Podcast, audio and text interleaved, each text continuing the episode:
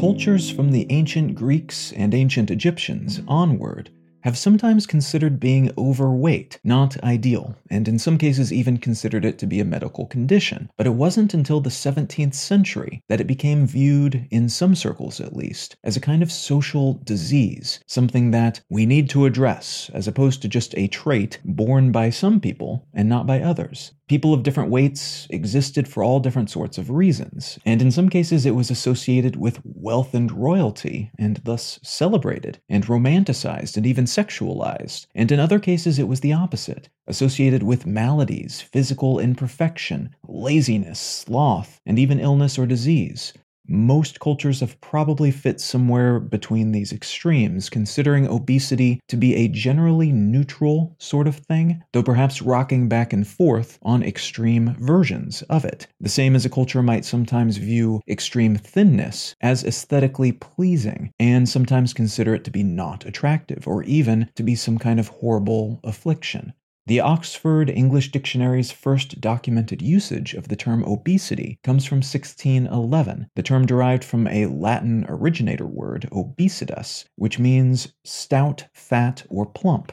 This term didn't become medicalized until later, though. In its modern incarnation, the term obesity is usually differentiated from terms like fat by presumed objectivity, to call someone fat is to make a subjective judgment, comparing them, sometimes unfavorably, sometimes morally neutrally, to other people you know, or perhaps yourself, in terms of weight or visual bigness, while the term obesity is generally applied with a more medical, ostensibly objective purpose. That objectivity is hindered a bit by the fluffiness of the science behind one of the key metrics typically used to objectively compare people in this way. The Body Mass Index, or BMI, attempts to provide a framework for determining when someone has an appropriate amount of body fat for their overall body structure, their height, their skeleton, the width of their overall frame, that sort of thing. And it does this by using a ratio of their weight to their height.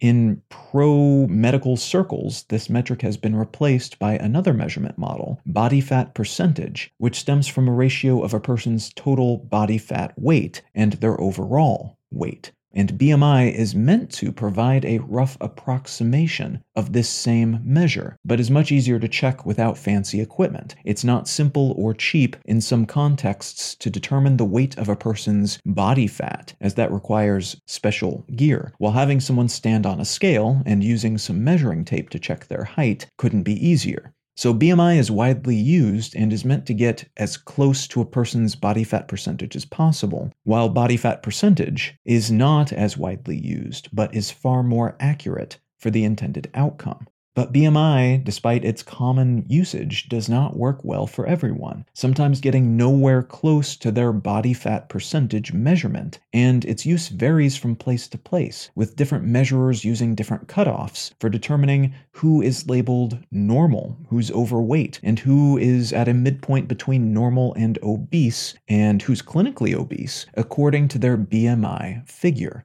Also worth mentioning is that a healthy amount of body fat compared to overall weight and height and so on varies from group to group and person to person. So even the best measures we have for this ratio can sometimes seem to tell us all kinds of things about health that aren't really applicable in every situation. All of which is to say, this method is meant to be more objective, and in many ways it is more objective than just looking at someone and deciding that they are overweight or not. But that intended and implied objectivity can sometimes obscure the flaws in this overall approach and can miss serious health issues in people who seem to be outwardly healthy looking, who seem to be skinny or fit, by the dominant standards of many cultures anyway, while inflating the perceived health risks faced by other people, by folks who might show up as obese according to this measurement, or who look bigger than other people, but who are actually quite healthy and even fit by most other measures. What I'd like to talk about today is obesity, some new drugs and treatments that are becoming available for obesity, and why those drugs and treatments, and some potential near future use cases, are becoming a bit controversial.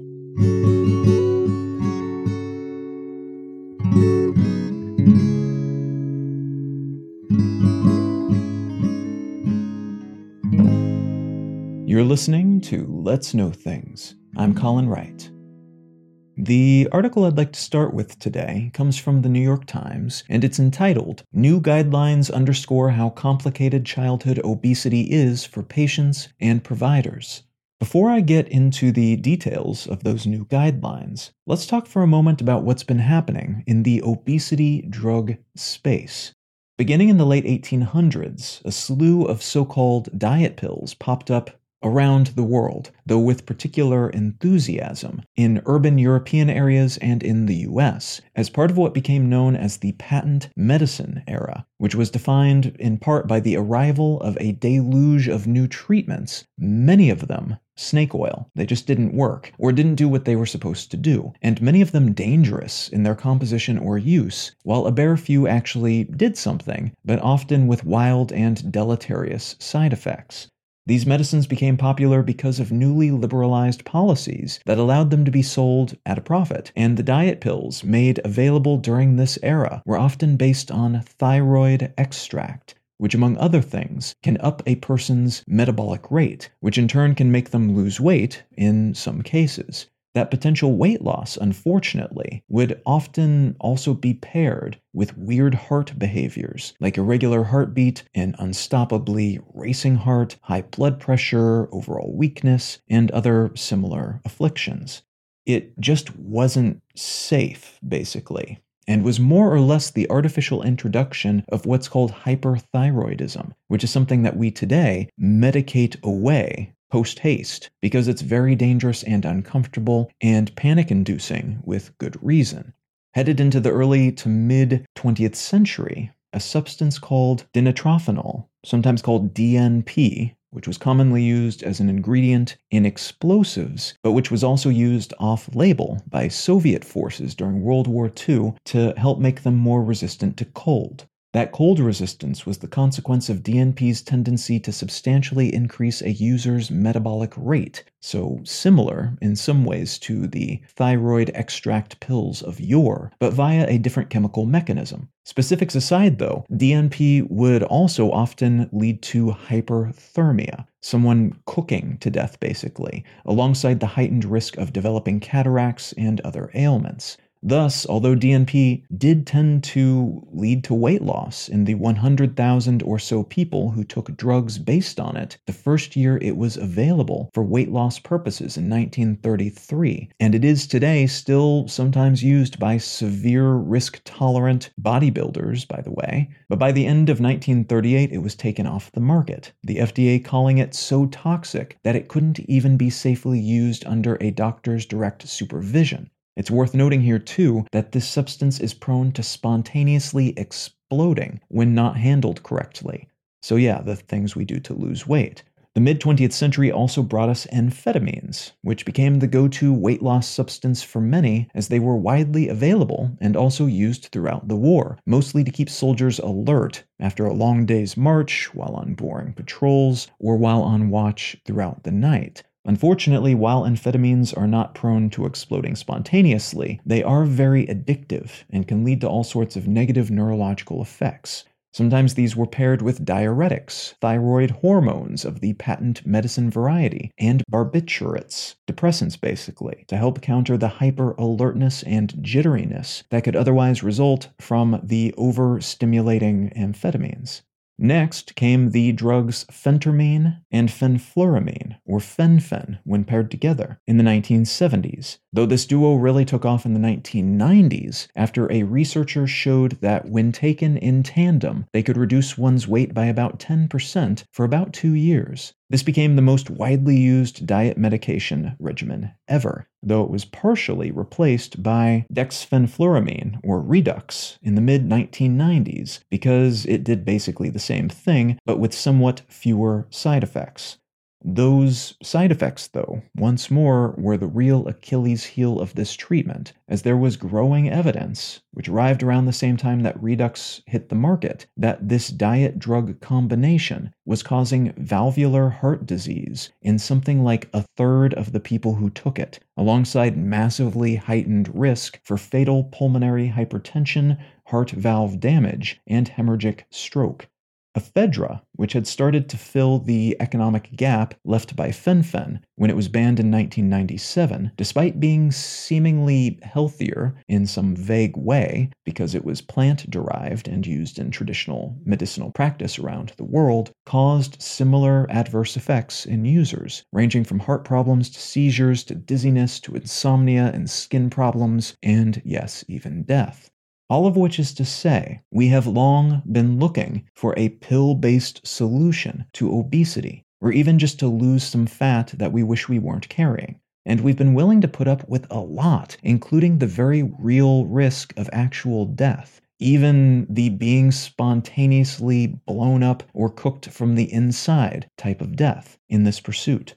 Nothing we've come up with yet has allowed us to take a pill even regularly, even based on all natural ingredients, and lose weight and keep it off, and to do so without suffering other major, perhaps permanent consequences to our health as a result. That is, it would seem, maybe, possibly, until now. There was a useful piece in Nature recently called The Breakthrough Obesity Drugs That Have Stunned Researchers that dove into the studies that have been done into a new class of drugs thus far, and it would seem that we may, for some people anyway, finally have a pill based or pill like based solution in the sense that you can just take it and enjoy the benefits rather than having to work out or undergo some type of surgery. That does a lot of what we were hoping those old, ultra dangerous drugs would do for us, and they would seem to be able to do this for us relatively safely, though with some caveats. One of the major caveats is that success in this case looks like slightly more than one third of test subjects. Human test subjects, by the way, not mice, were able to reduce their body weight by at least 20% by receiving weekly injections of a drug for not quite 16 months. An earlier study into these drugs saw similar results in adults, and a more recent one showed this outcome with teenagers, which is a notoriously difficult group for this type of treatment, for a slew of mostly chemical and growth related reasons. This injection was paired with some lifestyle changes, but nothing too wild, and is partially predicated on the discovery of a hormone called leptin, which is produced by our fat tissue to induce a feeling of being full. The researcher who discovered it was trying to figure out why a batch of lab mice couldn't seem to stop themselves from eating, no matter how much they ate and how obese, even dangerously so, they became. He discovered that this batch wasn't receiving a standard volume of leptin after eating, which means their bodies were not signaling them correctly after they'd had enough to eat, and even more than enough food to eat, to sustain themselves. By giving them leptin supplements, he was able to get them back into a healthy eating routine because they could now tell they were full and were no longer plagued by that subconscious sense of needing to seek out and consume ever more food. This research lined up with parallel research into how to regulate blood glucose levels as part of a larger effort to understand and treat type 2 diabetes, in the early 2000s, the FDA, the US's drug regulation agency, started to approve drugs that enhanced insulin production and reduced blood sugar for use as a type of diabetes treatment. And researchers noticed along the way that folks in the clinical trials for those drugs tended to also lose weight. These drugs seemed to help people moderate their appetite while also slowing digestion in the gut, which allowed people to feel pleasantly full faster, reducing the amount of food they felt compelled to consume. Out of all that earlier research emerged several drugs that had similar effects, which then fed into the development of a new drug of the same type, semaglutide, which finished up a phase 3 trial, the phase where the drug is tried out on a lot of different test subjects to make sure it's broadly safe and effective on many different types of people, not just a small group that happened to be involved in previous smaller trials. And that trial blew researchers away with results that implied this drug worked similarly to those other ones, but stuck around in the body longer, so its effects were more defined and long lasting. What's more, this drug was already approved for treating diabetes, so it was a pretty well known, safe bet. The risks were small, and the biggest concern amongst those involved, including regulators, was how things might change socially if a drug of this kind, which works so well in helping people cut back on body fat, becomes widely available. In particular, might it accidentally increase stigma against those who are outwardly obese looking? Might it heighten the negative psychological effects sometimes experienced by people who suffer from negative self image, from weight related bullying, or from social standards that tell them they're not attractive or good enough? Worth noting too is that there's another drug, tirzepatide, that was approved in 2022 for type 2 diabetes, and which might soon, maybe as soon as April of 2023, also be approved for weight loss purposes, that can have even more significant effects of this kind, more weight loss over the same period of time compared to semaglutide, using basically the same approach of just helping people feel full faster and more accurately, rather than trying to up their metabolism or otherwise mess with stuff that might screw with the functionality of their heart or larger cardiovascular system. There are questions as to whether this weight loss will be maintainable by patients using lifestyle changes, or if they'll need to remain on these drugs forever if they want to keep that weight off. But it does seem like, rather than introducing new health issues, these drugs actually, by preventing the buildup of excess body fat in this way, they provide a slew of health benefits. The benefits typically associated with having a healthier, for one's specific body type, level of body fat. So people using these drugs generally see their cardiovascular systems improve, not get worse. Though it's important to note here that additional body fat related weight does not always lead to worsened health outcomes or bad cardiovascular systems. About 30% of people considered to be clinically obese, according to some research, are perfectly healthy metabolically. They just happen to carry more fat than some other people. So results will vary on the health improvement component of this drug, but that is a nice thing to see after so many generations of fat reduction medications and approaches that tend to do the opposite, tend to hurt one's cardiovascular system rather than help it. And all of that, the availability of those new, highly effective, and seemingly quite safe drugs, and the potential social consequences of them, brings us back around to that Times piece on new childhood obesity guidelines. The American Academy of Pediatrics, which is a group of pediatric professionals who help set regulations and policies related to child health care in the United States, and as a consequence of that from many countries globally, has released new guidance on evaluating and treating children who are overweight or obese. This new guidance says, in essence, that obesity should not just be treated as the consequence of personal choice, but rather the result of personal choices plus environmental and genetic influences, with the latter two components often being the more impactful. So while we technically decide whether or not to eat junk food all the time, in some cases our financial circumstances, the availability of healthful or non healthful food, the influence and habits of our parents, and our genetics nudge us toward food choices more so than rational decision making. Two people can make the same food choices and have wildly different health and obesity outcomes. And two people can have similar genetics, but live in different neighborhoods with different families and different family lives, with different food options and economic circumstances shaping those food options, which can also lead to very different health and obesity outcomes.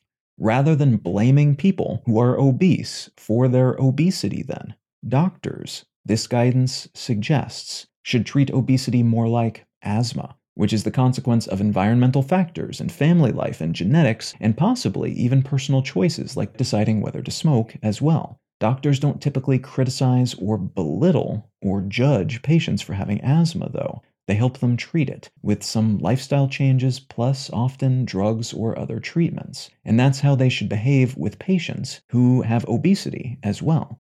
That portion of this new guidance has itself been controversial, as we still don't have a 100% full understanding of obesity, the causes and outcomes, and everything else related to it. So, some doctors and commentators, especially those who are big on the personal choice side of this argument, who basically believe we just need to get people to stop being lazy and making bad choices about food and fitness, and that will solve all of these societal health problems we face, they are not crazy about this advice. The second new piece of guidance was even more controversial, though, as it recommends that instead of delaying obesity treatment in children, hoping things will change and that such treatment won't be necessary later, instead of that, this guidance says it is prudent to offer patients intensive health behavior and lifestyle treatment programs alongside, in some cases, weight loss drugs or surgery for children who are already clinically obese at a young age. The theory is that because obesity is a complex thing with a lot of moving parts tied to variables like genetics and environmental factors that are unlikely to change substantially anytime soon, it is worth tackling this type of issue sooner rather than later, because later permanent health damage will be likely caused during that period of delay. So, by this logic, it makes sense to work on this stuff earlier so as to avoid that damage and instill whatever habits can be instilled while making tweaks to those variables wherever possible which, viewed through the lens of behavior and lifestyle programs that teach parents how to feed their kids more healthily and kids how to control their eating, isn't a huge deviation from how things are done now, except these programs would be offered sooner. The drugs, through some lenses at least, are also strangely not as controversial in some circles as you might think they would be, as these drugs, again, are highly effective, for some people at least, and have very moderate side effects, if any, in most patients. So, a kid taking a pill or getting a shot that helps them control their eating, that could lead to some uncomfortable issues later if the pill or shot is required for them to keep that habit going long term, as that is a type of drug reliance. But really, kids are given a lot of medications already. And while some people are assiduously against giving their kids anything if they can avoid it, others not so much. It's just part of what we do for our kids to help them stay healthy in an otherwise unhealthy modern world. Now, again, think about allergy pills and shots and things like that. We help kids who have asthma with this same sort of approach. So, why not use it with other health issues that are beyond their full control as well? The surgery thing, though, has raised a lot of eyebrows. The surgery in question would only be recommended for a subset of children who are showing signs of both obesity and the likelihood for continued obesity throughout life. And it would be recommended for kids possibly as young as 12 years old. And the type of surgery we're talking about is called bariatric surgery, which essentially means cutting out a piece of the child's gut and shrinking it, which in turn tends to allow them to feel full faster, controlling those same cravings that the drugs help control. An additional complexity to this issue, right now at least, is that for most people, the drugs will not be an option. Insurance does not cover them right now, and they can cost somewhere around $1,000 a month for at least 16 months, and possibly longer. But insurance does typically cover the surgery, so parents facing this choice will be offered these options, which should provide similar outcomes, but with the surgical option being most attainable to most people. And surgery is a bit more grim a thing to face, especially when you're thinking about doing it to kids possibly as young as 12 years old, and especially if you look at this through the lens of it being a potentially somewhat aesthetic outcome that you're hoping to achieve, as opposed to it being a health outcome. Which is the lens that some people will use to view this, despite the many potential positive health outcomes that would be associated with that type of process. So, if the drugs are less accessible except to the wealthy, what does that mean for the casual application and use of this type of treatment? Will the rich suddenly slim down as a demographic? Will this become yet another social indicator of economic class? And more broadly, what does the world look like if and when these sorts of drugs and treatments go mainstream? Yes, it could significantly improve health outcomes for the duration of people's lives and reduce strain on significantly overburdened healthcare programs globally. But more immediately and at the ground level, what does it feel like for the only kid in class whose parents didn't choose for him to get the drug or surgery? How might this impact cultural perceptions of beauty and body standards? Might it make things even worse for people who are larger, who just happen to have more body fat, but who are healthy, and who have thus decided, probably wisely, to let things be and not start taking unnecessary drugs or get unnecessary surgeries just to make other people feel more comfortable with their body shape.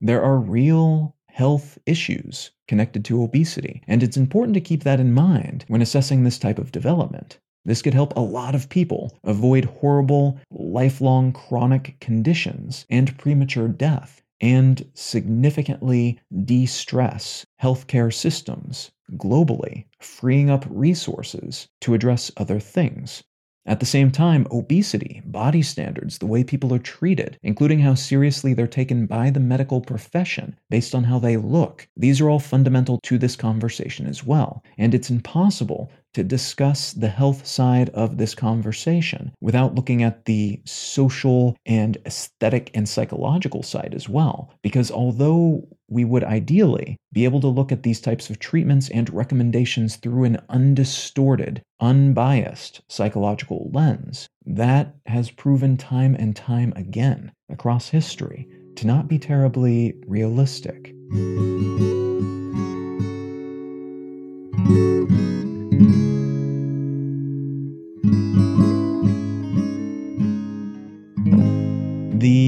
I'd like to recommend today is called hmm. Slaying the Dragon A Secret History of Dungeons and Dragons by Ben Riggs. This is a newly topical book in some ways because of the resurgence in Dungeons and Dragons playing amongst all sorts of people across all sorts of demographics. It's something that I would highly recommend trying if you've never done so before. It's something I dip in and out of and have across the whole span of my life from teenage years onward until today, in fact. And it's also relevant because of the changing of the company and the corporate structure and ownership model and licensing models attached to Dungeons and Dragons related products and services. And that's basically what this book is about. It's about the beginning of the game itself, the creation of it, the ideas that went into it, how the game itself and the shape it took came to be, but then also what happened on the business side as it was gobbled up by another company and the culture clash therein, and the many different personalities involved on the art side, on the business side, on the management side, and so on.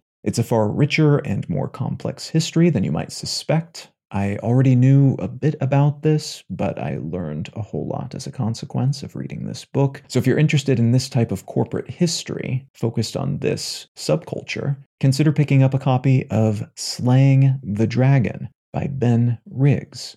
You can find out more about me and my work at Colin.io. You can find the show notes and transcript for this and every episode of the podcast at letsknowthings.com. If you're digging what I'm doing here, you might enjoy my other news focused podcast, One Sentence News, which you can find wherever you get your podcasts or at onesentencenews.com.